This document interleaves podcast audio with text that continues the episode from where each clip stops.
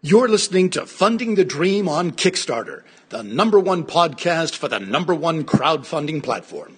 Welcome to the show. I'm your host, Richard Bliss, and you're listening to episode 192. My guest today, you know, I don't think I've ever had a guest, a pair of guests quite this famous.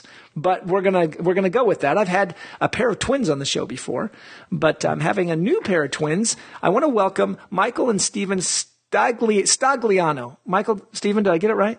You nailed it. Good yeah, job. I'm not sure I did that well, but uh, welcome to well, gentlemen, welcome to the show. Thank you so Thanks so much. much. Uh, and again, Richard, we just I, I just want to thank you again for having us on. We're we're huge fans, and we're just very honored honored and, and humbled to be here. So thank you.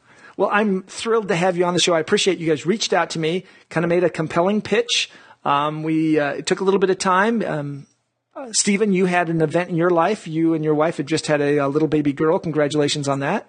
Thank you. Thank you very much. Michael's about to have a big event in his life. Uh, in about two months, you're uh, you said you're getting married in Chicago.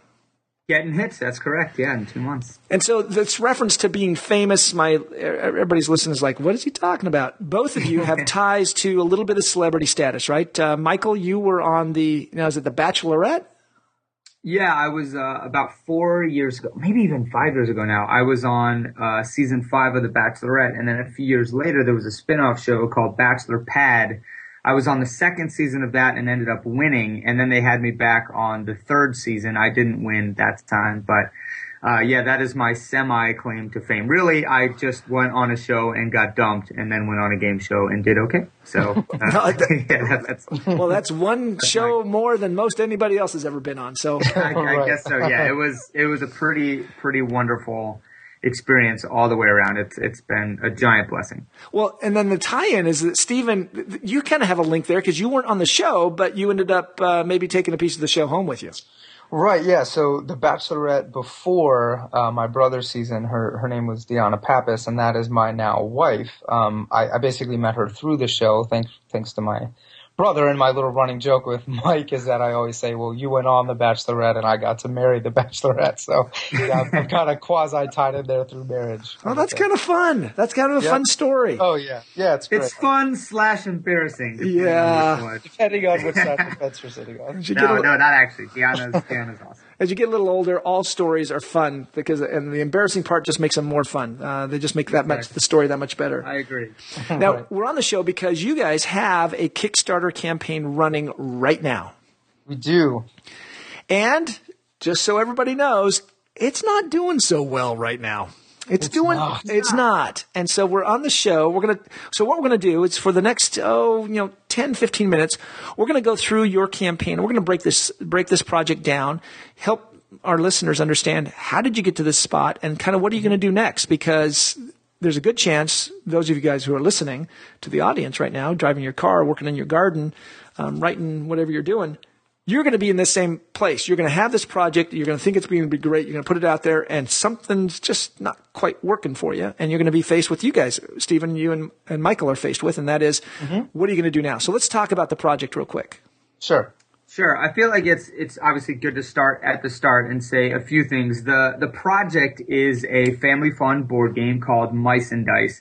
Um, we created it about three years ago, did a whole bunch of play testing, and then got to the point where we needed Kickstarter to raise funds to essentially hire an illustrator, uh, make a mass production order so that we could lower our manufacturing costs and then distribution. That that's the the very core of our Kickstarter. Um, and I'm sure just like a lot of you guys that are listening, we did months of research about Kickstarter, reading articles, listening to podcasts just like this one and others, and looking at YouTube videos. And yeah, just just did a lot of our homework before we hit the launch button. That that's kind of our our start. Okay, so how many days did you pick for your project? Do you remember? 33. Uh, yeah, we did 33 days. Okay, so we're just almost exactly halfway through the project. You picked a $20,000 goal and you're just over 25% of the way there, which would indicate Correct. there's good indications here that uh, this isn't going to happen. So let's Right, kind of let's, let's just kind of look at this and, and, and just do some analysis. Anytime you're going to look at a Kickstarter project, talking, you guys already know this, but talking to listeners who already know this as well, let's go to Kicktraq because Kicktraq's the one that gets the numbers. Adam Clark has done a phenomenal job of setting this site up so that we can just see what's going on behind the behind the scenes. I'm on the, I'm on your Kicktraq page, And I'm, the first thing I'm going to look at is your daily data. So let's start with your daily data. I see here that day one, 1300, day two, 1300. Um, so two good days, 31 backers on the first day, 36 backers on the second day, and you had mm-hmm. five comments that total time those all those backers. What did you do to get this nice? That's a pretty. That's a good jump. Um, what did you do to get that initial surge? Yeah, not a bad start. Um, I think one of the one of the initial um, kind of ideas we had that was really given to us um, was to do a Facebook uh, launching, like a like a Facebook launch event um, that we can invite people to. I, I, think that really helped because you know you, it's it's something okay. that people kind of explain what that is. What is a Facebook launch event? Sure. So you literally invite people to uh, an event on Facebook where, and we literally called it our Mice and Dice Kickstarter launch, uh, where they need to accept it, you know, in order to join. Um, and then once they accept it, you know, we can kind of then announce to them, hey, our Kickstarter is now live.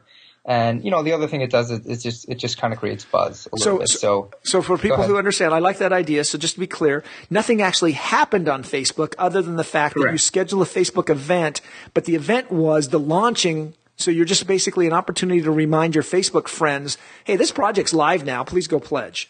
Right. And the thing that we really liked about it was instead of just tweeting about it or emailing people and just kind of saying like, hey, it's live, it, it kind of gets a little bit of involvement back where they can kind of commit to, oh yeah, okay, I'll, I'll be there or I'll do this. And, um, and there's a landing page for it. And also more specifically, I, I, you know, it, there wasn't an actual event. We didn't, you know, rent out a bar and host a party. I feel like that's an important distinction. Right. So it, the event was just simply the launch that, hey, it's live Correct. now. And then you just mm-hmm. dr- drove people to do that. Uh, so you had 60, 67 backers. Of those 67 backers, how many of them didn't you know? Um, I think it was about 20 or 25. Really? So actually, about yeah, pretty high. I was actually really surprised, but again, we're a bit of an anomaly there because um, I think quite a few of them were fans of Michael's, if you will, and so we just wouldn't know them by name. Um, so how did they, but, fi- Michael? How did you reach out to those fans? Yeah, my biggest contribution to Facebook was I had uh, thousands of kind of fan mail messages, and I went, I, you know, it was hours and hours, but I went through and personally wrote all those people, inviting them to the launch and including a link, um, and that's probably where uh, those 25 uh, backers came from. Okay. Well, then what happened is, is that as we look at this, and so, so what's nice is, is that Kicktraq says that those first two days, you're trending to forty-five thousand dollars. Right, right. forty-five thousand. Right. You get all excited, right? yeah. All right. Okay. So just so everybody knows, never believe that. The number to that. the number to believe, um, and you've heard me say Seven, it on the show nine. before, is about mm-hmm. day eight, nine, or ten, right? Mm-hmm. Right. So so if we go out to day eight, nine, or ten on your project, uh, there's some good news, and that is it has you at about fifteen to sixteen thousand dollars, which is pretty good. You you were mm-hmm. giving pledges, but what was the problem? The problem was you're trying to fund a twenty. Right. So right there, uh, you got some early indicators that uh oh, uh oh, we're running out of runway.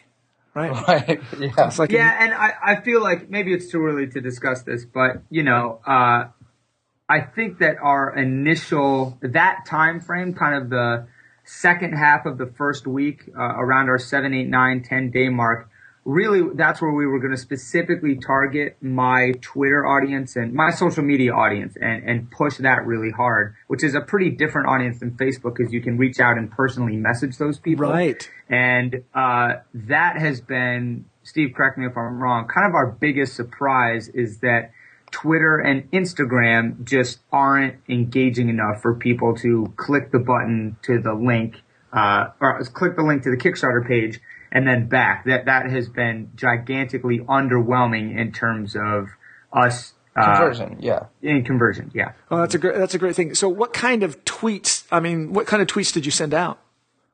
Um, I kind of opened up the hatch and dumped everything. You know, I, I made little like Vine videos and I put up pictures of me next to my puppy. Uh, you know, I, I, and again, I, this probably not surprisingly, the demographic I am tweeting to are, you know, kind of, uh, 18 to 25 women and moms. So, you know, being like, hey, check out our game. These are the core game mechanics. All, all those women would be like, I don't know what core game mechanics means, you know? so I had to kind of fluff it up a little bit and make it uh, down further on our page. A lot of the pledges involve things like, you know, sending a personal picture or getting a tweet or a phone call or Steve and I will fly to your house and host a game night or we'll fly you, uh, fly the fans out to come see the Bachelor Mansion, things like that. So we kind of tried to play that up as much as we could. Um, and yeah, there just wasn't that much of a response. That's as much interesting. response as we needed. Right. Mm-hmm. So, because you're dealing, you've got uh, close to 100,000 uh, Twitter followers.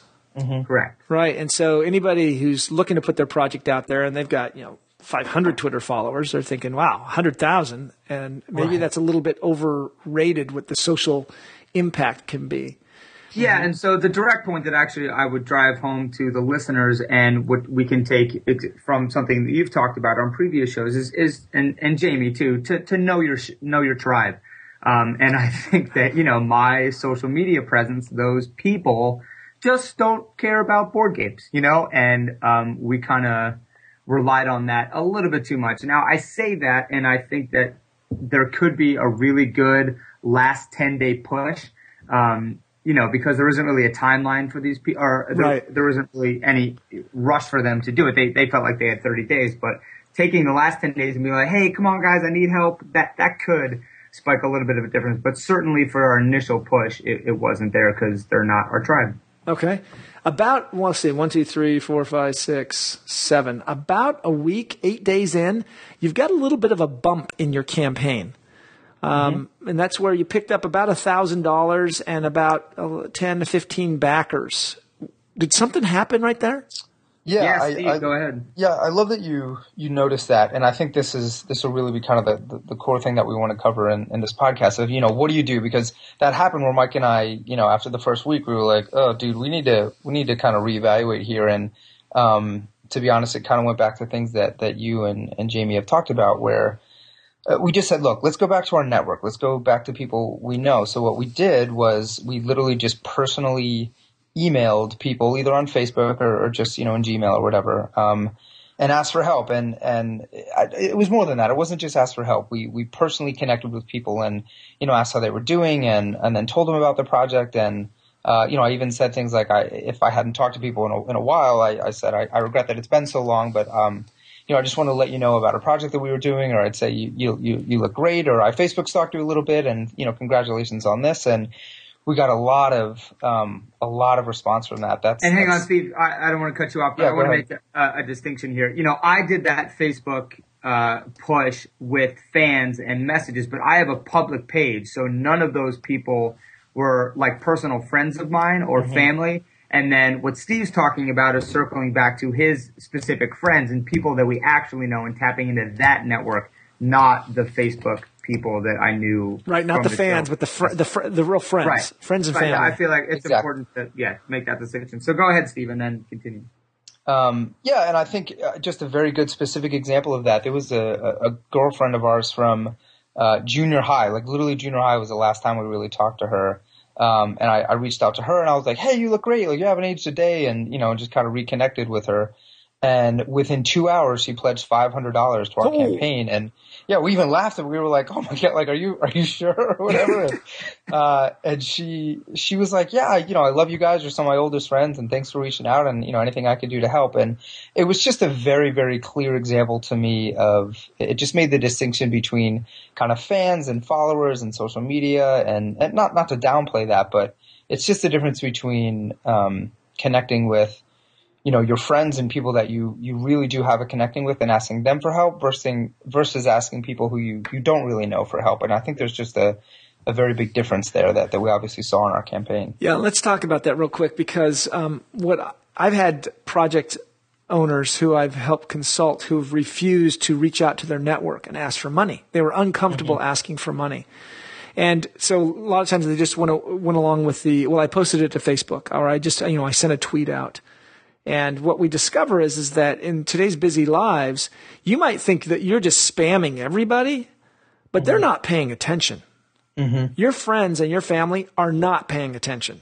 and unless you reach out, like you just said, specifically and say, hey, look, I've got this thing and I need your help, which is not something we commonly do. But once you do that, then uh, you can break through that that that uh, distraction barrier, and people are more than willing to step up and help out. Um, what you'll do, what you'll discover. Okay. Yeah, Yeah. I can I can speak to that. I, I right from the start when Steve mentioned Kickstarter, I didn't like it because of that part of it. I, that is an uncomfortable thing for me to do. I dislike asking for help in my day to day life. So that's kind of I felt like I was going to have to do that.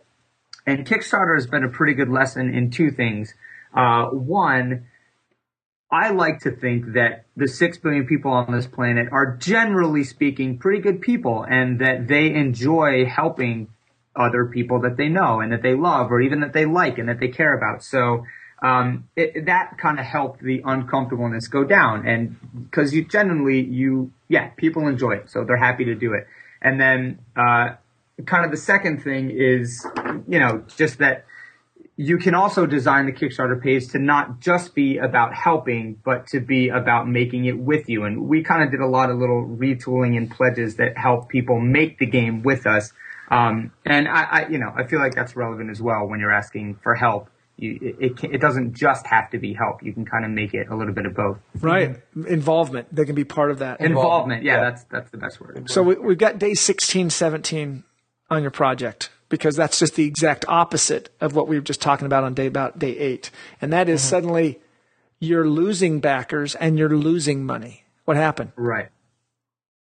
Uh, good question. Um, it, I, I unfortunately, I think for me, just kind of life got in the way. Um, Well, I- I- I- I anything happening about that time, Stephen, maybe in your life that maybe had been distracting? got a beautiful little girl to pay attention to, and um, I was also I was actually in, in Vegas for, for my real job for work for for uh, for a week, and so you know I think that just happens. I think that's another thing for for the listeners to just just to be aware of and maybe plan for that. You know, life life is going to happen. You know what I mean in the middle of a campaign, and and uh, I would hope that everybody who is thinking about launching knows that it is very much so a full time job and a full time commitment, and um, I think for day 16, 17, 18, I, I just, I, I wasn't very well available and, and neither was Michael. And so we, we really did just kind of have a, a little bit of a lull and, and we saw some loss, uh, because of that. Which goes to show that if you do take your eye off the ball, it, I mean, you really, this thing you got to just keep going. You got to keep pedaling, right? Yeah, just you gotta- Absolutely. You got to keep pedaling. So we've only got a couple of minutes left here.